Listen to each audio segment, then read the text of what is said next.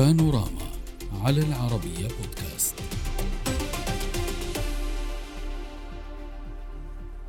لمواجهة تهديدات إيران، الولايات المتحدة تعزز من قدراتها العسكرية في المنطقة وتعلن عن إرسال مدمرة وطائرات مقاتلة من طراز F-35 و F-16 إلى الشرق الأوسط بهدف مراقبة الممرات المائية الرئيسية في المنطقة وردع إيران عن مصادرة سفن في الخليج. إعلان البنتاغون يأتي بعد سلسلة حوادث تعرضت فيها سفن شحن تجارية للاحتجاز أو للمضايقة من جانب إيران في الأشهر القليلة الماضية. كما تأتي هذه الخطوة بعدما حاولت البحرية الإيرانية مصادرة سفينتين تجاريتين في مضيق هرمز وخليج عمان في وقت سابق من الشهر الجاري، وفتحت النار في إحدى الحادثتين على سفينتين تجارية. نائبة المتحدث باسم البنتاغون سابرينا سينغ وضحت أنه في ضوء هذا التهديد المستمر وبالتنسيق مع شركائنا وحلفائنا، كما قالت، قررت الوزارة تعزيز قدراتها على مراقبة منطقة هرمز والمياه المحيطة، داعية طهران إلى التوقف الفوري لهذه الأعمال أو عن هذه الأعمال المزعزعة للاستقرار والتي تهدد التدفق الحر للتجارة عبر هذا الممر المائي الاستراتيجي. بدوره قال مسؤول دفاعي أمريكي كبير، قال إن بلاده تسير أو تسير طائرات حربية من طراز A-10 Warthog فوق الخليج مزودة بذخيرة لمواجهة الزوارق السريعة والأهداف المتحركة. نناقش هذه التطورات مع ضيوفنا عبر زوم من الكويت، الدكتور سعد بن طفل العجمي وزير الإعلام الكويتي سابقا، أهلا بك دكتور. ومن طهران عبر سكايب محمد صالح صادقيان، مدير المركز العربي للدراسات الإيرانية. أهلا بكم ضيوفي الكرام، واسمحوا لي معكم أن نفهم هذه التطورات وتداعياتها خاصة، واسمحوا لي أن أبدأ من طهران معك سيد صادقيان. سيد صادقيان، في الواقع لما نتابع هذه التطورات والخطوة الأمريكية الأخيرة بتعزيز قدراتها العسكرية في مضيق هرمز، ونستذكر ما حدث سابقا من محاولة لتوطيد العلاقات الإيرانية الخليجية، الكل يتساءل من المستفيد؟ لماذا تقوم إيران بمثل هكذا استفزازات؟ كما تقول الولايات المتحدة الأمريكية، واشنطن تقول بأن إيران تستفز وتعرقل مرور السفن. حضرتك كيف تقرأ هكذا التطور؟ أنا أعتقد بأننا يجب أن ننظر إلى العلاقات الإيرانية الأمريكية على حدة وبعيدا عن العلاقات الإيرانية الخليجية، ولو كانت هذه العلاقات الأولى تؤثر بشكل أو بآخر على العلاقات الإيرانية الخليجية. لكني أعتقد بأن هذا الحراك الأمني أو السياسي والاقتصادي الموجود بين إيران والولايات المتحدة هو حراك معقد وقديم وطويل، وبالتالي يعني احتجاز هاتين السفينتين من قبل الجانب الإيراني حسب السبب المعلن هو لعدم استجابة هاتين السفينتين لنداءات إيرانية من خفر السواحل وما إلى ذلك. لكن السبب الغير المعلن هو أن البحرية الأمريكية احتجزت 4 سفن تحمل النفط لفنزويلا في تلك المناطق، وبالتالي هذا جاء ردا على ذلك. هذا فيما يخص السفينتين، لكني أعتقد بأن المشكلة أكبر من السفينتين. المشكلة تتعدى ذلك إلى هذا الحراك الموجود بين الجانبين. هل تشير سيد صادقيان إلى أن الولايات المتحدة الأمريكية تحاول عرقلة مسار تقارب خليجي إيراني؟ ربما يكون ذلك. بعض الجهات في داخل الولايات المتحدة ربما لا يروق لها أن تكون هناك علاقات جيدة بين إيران ودول مجلس التعاون الخليجي، خصوصا وأن إيران خلال الجولة التي قام بها وزير الخارجية الإيراني حسين أمير عبداللهيان إلى كل من الكويت وقطر والإمارات وسلطنة عمان قبل 3 أسابيع طرح عدة مشاريع. يعني إحدى هذه المشاريع هو حقيقة مشروعين، مشروع يتعلق بمنتدى للأمن والتعاون بين الجانبين الإيراني والخليجي، المشروع الثاني يتم الحديث عن تحالف بحري بين إيران ودول المتشاطئة على المياه الخليجية، وبالتالي المقصود من ذلك دول مجلس التعاون. أنا أعتقد بأن هذين البرنامجين أو هذين الاقتراحين مطروحان على الطاولة الإيرانية والخليجية، وبالتالي ربما تكون هذه إرسال 16 أو ما شاكل ذلك من القطع العسكرية الأمريكية، ربما تكون رسائل أمريكية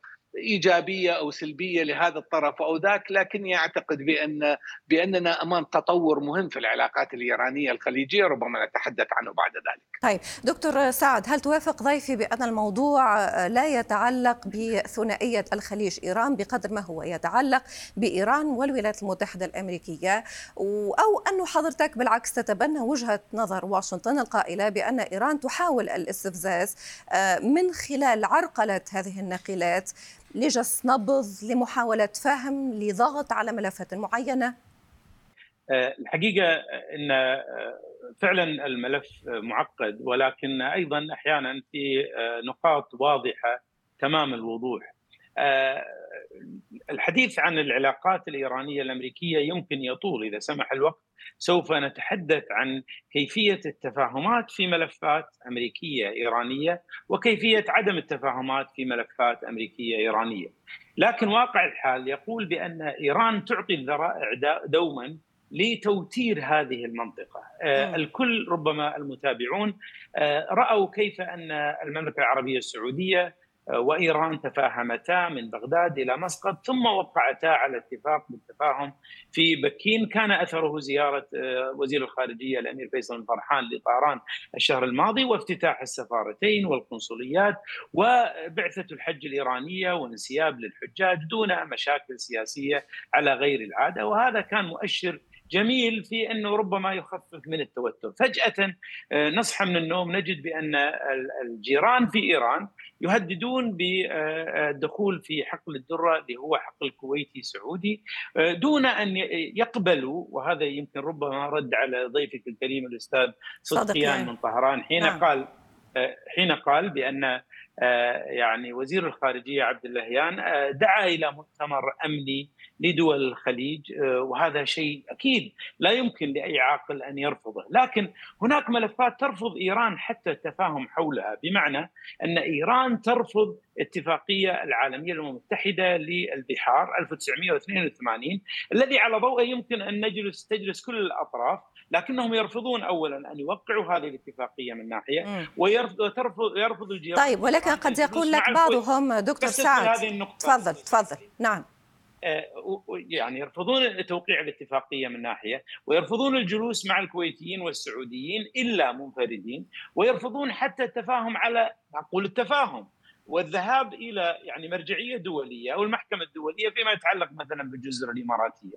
وبالتالي ما تفضل به ضيفك الكريم يندرج ضمن هذا الحديث الجميل الذي نسمعه في الإعلام، لكن الجيران في إيران يعتقدون أن احنا ما نعرف فارسي وما نقرأ وما نتابع ما نتبع المنابر ولا الإعلام الإيراني داخل إيران والخطاب الإيراني المختلف تماما عما نسمعه مثل ما يتفضل به ضيفك الكريم بلغة مؤدبة وراقية ودبلوماسية. هذا هو الحقيقة الإشكالية الازدواجية مع إيران، إيران الثورة وإيران الدولة. هل هناك فعلا ازدواجية سيد صدقيان في داخل الإيراني؟ هل هناك فعل يخالف القول كما يقول البعض، أم أن هناك مشاكل أبعد من ذلك؟ هناك البعض الذي يتحدث عن انشقاقات في داخل الإيراني، لأن الزوارق التي اعترضت الناقلات هي زوارق يقال بأنها تتبع للحرس الثوري الغير قابل أو الرافض للتقارب الخليجي الإيراني.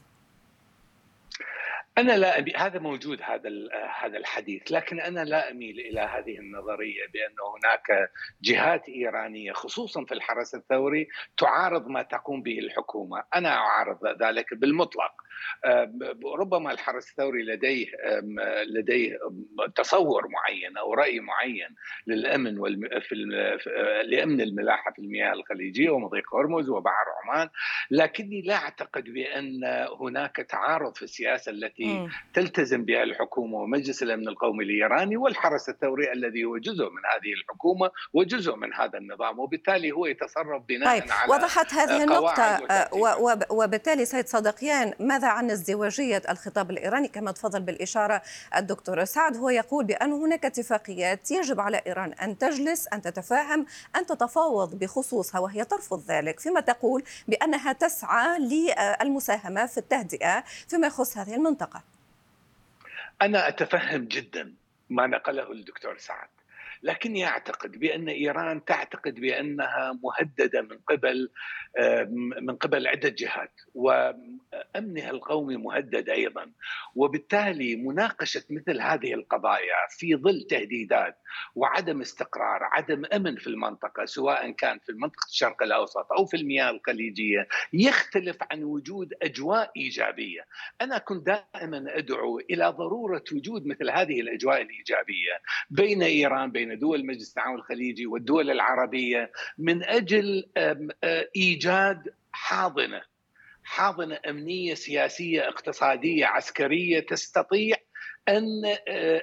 أن تحتضن التفاهمات التي تتم بين الدول المتشاطئة على المياه الخليجية. هذا مهم جدا. نحن شخصيا انظر إلى الأمام، إذا استطاعت هذه البرامج التحالف البحري، إيجاد منتدى للأمن والتعاون بين إيران ودول مجلس التعاون الخليجي، أعتقد بأنه إذا تقدمنا في مثل هذه المجالات نستطيع أن نخلق هذه الحاضنة التي تستطيع أن تحتضن مباحثات حول الدرة، حول أي قضية أخرى. لكن عندما تكون الأجواء ملبدة وتكون هناك تهديدات ويكون هناك F-16 جاية من ذيك من ما وراء البحار إلى هذه المنطقة، وهناك تهديدات ضد إيران، أعتقد بأن الإيرانيين هذه الخطوات هذه تشيطن إيران، حذرون، يحذرون من مثل هكذا خطوة، يحذرون ويتوجسون. طيب، ويتلكؤون في التقدم خطوات نحو الأمام من أجل مناقشة كل القضايا العالقة بين إيران ودول مجلس التعاون الخليجي، أو تكون خطوات بطيئة مثلا. دكتور سعد، حضرتك منذ قليل تحدثت، لك تعليق أولا، تفضل، إن لك تعليق على كلام ضيفي. اسمحي لي بس فضل. بكل ود واحتراما أختلف مع ضيفك الكريم بأن فضل. لا توجد هذه الازدواجية، ولا استعرض على عجالة فقط منذ حكومة مهدي بازرغان، مرورا بحكومة أبو الحسن بني صدر، ومرورا بحكومة رفسنجاني، ثم حكومة خاتمي، وما حدث له وحسين موسوي، بل حتى محمود أحمدينجاد اليوم في موقع المعارضة، وحسن روحاني الآن خرج من المشهد تماما. وهذا يؤكد صدقية ما أقول بأن هناك في إيران الحقيقة ازدواجية ما بين الخطاب المعلن وما بين السياسة الحقيقية التي تفرض على الأرض. سأعود لك سيد صدقيان، ضيفي من جديد يطرح فكرة ازدواجية الخطاب الإيراني. حضرتك لما تضع هواجس ومخاوف إيران في كفة، وتضع كذلك الالتزامات الدولية في كفة أخرى، كيف يمكن أن يستقيم الوضع وأن تحسن إيران من علاقتها مع المجتمع الدولي في ظل مخاوف تعرقل مسارها للتقارب مثلا؟ أنا مرة أخرى أقول بأن هناك هذه التهديدات التي تواجهها إيران هي التي تجعلها في بعض الأحيان تتصرف بسلوك ربما يكون أو يقرأ هذا السلوك بأنه معادي إلى دول المنطقة، إلى منطقة الشرق الأوسط، دول مجلس التعاون. وبالتالي هذا التذبذب الذي ذكر قسما منه الدكتور سعد، أنا كتبت مقالة يوم الأحد الماضي وموجودة على حساباتي، انتقدت فيها العلاقة الإيرانية الأمريكية الخليجية خلال 40 سنة، وقلت بأنها متذبذبة وليست على نمط واحد وليست على نمطية واحدة. وبالتالي يجب علينا التقدم نحو الأمام بمشاريع تستطيع أن تخلق بيئة مناسبة لتفاهمات. ولكن هذا ما كان يطرحه الدكتور سعد، هذا ما كان يقوله، هو يقول بأنه يجب الالتزام، ولكن الطريقة تختلف. إيران تقول، تصرح بذلك، ولكن لا تفعل. دكتور سعد، أكمل فكرتك لو سمحت. بس أريد أن أقول مرة أخرى الجيران في إيران لا بد أن يتذكروا بأن هم منهكون من الحروب أكثر منا، المنطقة بشكل عام انهكت من الحروب، ولا يزال هذا الخطاب العدواني التدخلي يخرج من طهران، وأنا متأكد بأن الأستاذ صدقيان يتفق معي في ذلك. هذا الخطاب هو الذي ينعكس بمثل هذه السياسات. أما موضوع أن الولايات المتحدة الأمريكية ترسل جيوشا لهذه المنطقة، فهذه مسؤولية الحقيقة عالمية. هذه المنطقة هذا قدرها، لأنها عصب حياة اقتصادي للاقتصاد العالمي. وبالتالي نحن يعني في حاره او في منطقه للاسف تعج بمثل هذه التوترات. صحيح، ولكن دكتور سعد اسمح لي فقط، هل دول الخليج تضع في عين الاعتبار بأن الولايات المتحدة الأمريكية كذلك يمكن أن لا تكون من مصلحتها أي مساعي تقارب خليجي إيراني؟ طيب، إذا من الذي يمكن أن يسحب البساط من تحت مثل هذه النوايا المؤامراتية الأمريكية التي تريد أن تخرب التفاهمات الخليجية الإيرانية، تفاهماتنا مع الجيران في إيران؟ أوليس مثل هذا التصعيد ضد ضد السفن، أوليس مثل هذا الخطاب العدواني، أوليس مثل هذا التدخلات في المنطقة، أوليس مثل هذا الحديث عن حقل الدرة وعدم الجلوس على طاولة مفاوضات مع المجتمع الدولي وإقرار الحدود البحرية وإقرار اتفاقية 1980 لقانون البحار؟ أنا أريد أن أخاطب المشاهد الكريم وضيفك الكريم بكل عقلانية بأن يطرح مثل هذه التساؤلات. لماذا إذا كان الكلام عن أن أمريكا تحاول أن توقع بيننا وبين الجيران في إيران، تقوم إيران بتنفيذ مثل هذه الاستفزازات بمثل هذه السياسات؟ نحن نعتقد، وأنا بصراحة أنا لست مع الحروب ولا أحب الحروب، ومن دعاة التفاهم مع الجيران في إيران منذ أيام الشباب. نعم. ولا أزال. لكن المشكلة الحقيقة بأن البعض يعتقد بأننا لا نستطيع أن نخوض مثلا حروبا مع إيران أو غيرها أو كذا. يا جماعة، ترى الحروب في عالم اليوم ما حد ينتصر فيها. روسيا دولة عظمى مو قادرة تنتصر، ولا أحد يسعى لها في الواقع، ولا أحد هناك بالضبط، هناك مسالك دبلوماسية. صحيح. وأريد أن أقول أيضا، أتمنى أمنية ألا يرى الإيرانيون فعلنا في الحروب، وألا نرى فعل الإيرانيين في الحروب، لأننا سنكون خاسرين من أي مواجهات مستقبلية. وعليه فإن العقل يتطلب من الجيران في إيران أن يقولوا تعالوا يا جماعة، هؤلاء يطرحون أشياء معقولة، يقولون ليش ما نوافق على اتفاقية 1982؟ ليش ما ندوس على طاولة مفاوضات أو نذهب إلى المحكمة الدولية فيما يتعلق بالجزر الإماراتية؟ ليش ما ننزع فتائل التوتر التي لا تعطي مبررات لأمريكا أو لغير أمريكا بالتدخل في هذه المنطقة؟ وفي نقطة أيضا مهمة، البعض يعتقد بأن القصة قصة أمريكا وبتبعث قوات إلى المنطقة لزيادة التوتر. لا، في الخليج اليوم قائد دولة إقليمية في المنطقة هو الرئيس التركي أردوغان، ومعه تقام اتفاقيات للتفاهمات، ومهم جدا وجود دولة إقليمية قوية مثل تركيا في المنطقة. في نفس الوقت الخليجيون كانوا في موسكو، في ستراسبورغ قبل أيام، وخرجوا ببيان مشترك روسي يدين التدخلات الإيرانية في المنطقة ويطالب بعروبة جزر الإمارات. في ديسمبر الماضي فوجئ الإيرانيون بأن الدبلوماسية السعودية نجحت في أن تقنع الصينيين بالخروج ببيان وموقف مشترك من عدم التدخلات الإيرانية في المنطقة. إذن احنا قاعدين نقول يا جماعة، انتم اسحبوا كل فتائل التوتر بعدم التدخل في المنطقة. على فكرة دكتور سعد، منذ قليل، صحيح المحلي لا بأس، صحيح، ولكن على فكرة منذ قليل ضيفي صادقيان قال بأنه ليست هناك محاولة لتوتير العلاقات، هناك نقلات تم إيقافها على إثر مشاكل تقنية، ولكن تحدث كذلك في المقابل على أن واشنطن أوقفت 4 نقلات نفط ومنعتها من حمل النفط إلى فنزويلا. إيران هكذا تدافع عن وجهة نظرها، هي تقول في النهاية إيقاف هذه الناقلات يتم على إثر مشاكل تقنية أو تفاصيل تقنية حضرتك طبعا، وكثر لا يصدقون ذلك ويعتبرون بأن هناك محاولة لتوتير الأمور. وهنا سؤال سيد صدقيان، نحن نتحدث عن بارجة حربية ونتحدث عن إضافة مقاتلات F-16 و F-35. البعض يقول بأن عسكرة الموضوع قادرة أن تكون حاضرة، وهذا لا يتمناه أحد، ولكن هل إيران تفكر في مثل هكذا طرح، مثل هكذا التداعيات؟ مبدئيا إيران بالمطلق لا تريد أن تدخل في أي نزاع أو توتر أو أزمة عسكرية مع الولايات المتحدة في المياه الخليجية أو في مضيق هرمز أو في بحر عمان. وبالتالي إيران لن تكون سباقة في أي توتر من هذا القبيل. لكن هذه الخيارات، خيارات التوتر من الجانب الأمريكي بمجيء طائرات F-16 أو 35 أو بارجات نقل طائرات، حاملة طائرات، ما إلى ذلك، هذه الخيارات العسكرية أو الخيارات الاقتصادية ثبت عدم جدواها مع الجانب الإيراني، لم تستطع من تحقيق أي من أهدافها مع الجانب الإيراني. الآن ماذا تهدف الولايات المتحدة عندما تأتي بطائرات F-16 أو F-35 أو بارجات أو ناقلة طائرات وما شابه ذلك؟ هذه ليست المرة الأولى التي تأتي بها مثل هذه الطائرات وهذه القطاعات العسكرية.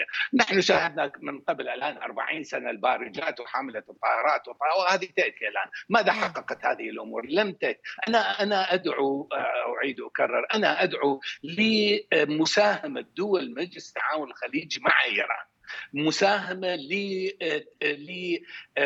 لتعزيز الثقة أولا بين الجانبين، نعم، بأي طرق من الطرق. أما إذا نريد أن نذهب إلى الماضي ونفتح التاريخ، أنا أعتقد بأنه من كان يجد نفسه من غير خطيئة فليرمي نفسه بحجر، وبالتالي الكل ساهم في التوتر والتأزيم وما شابه ذلك. الآن يجب علينا أن إيجاد حلول حقيقية تعزيز الثقة، نعم.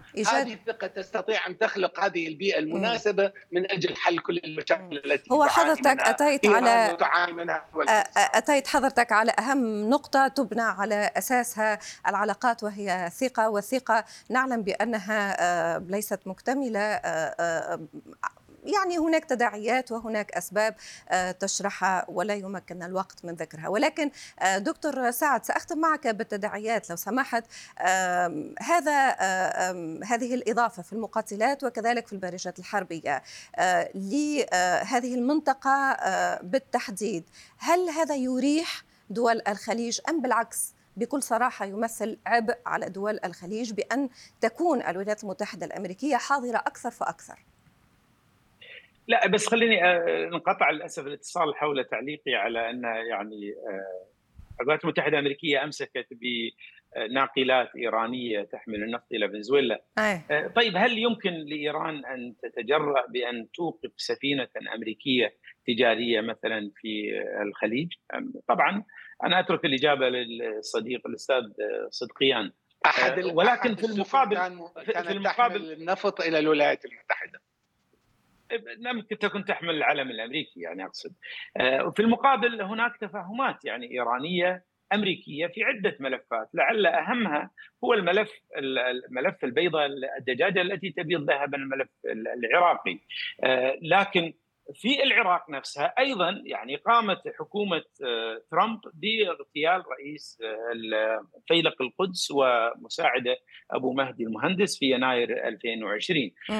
حتى الآن يعني لم يكن هناك ردة فعل حقيقية. ما أريد أن أقول شو، إذا كنا نقول بأن الولايات المتحدة الأمريكية تنشد إحداث المشاكل بيننا، فعلينا أن نعترف بأننا نحن أيضا من يعني سهلة، كما يقولون يخطف عينه بيده.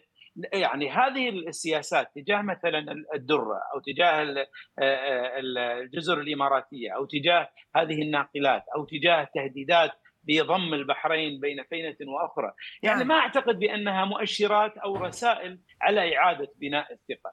الجيران في إيران لا بد أن يدركوا بأننا في هذه المنطقة سنبقى جيران لبعضنا في هذه المنطقة، وأن الخلاص الوحيد هو بخلاص الجميع، والاعتقاد بأن يمكن أن يكون هناك طرف يهيمن على الطرف الآخر ويفرض عليه شروطه، هذه مسألة مستحيلة، وأرجو أن يفهمها الجيران وغير واردة. وضحت الفكرة وشكركم جزيل الشكر، والأكيد بأنه موضوع للمتابعة. من الكويت الدكتور سعد بن طفل العجمي وزير الإعلام الكويتي سابقا، ومن طهران محمد صالح صادقيان مدير المركز العربي للدراسات الإيرانية. شكرا لكم، السلام عليكم.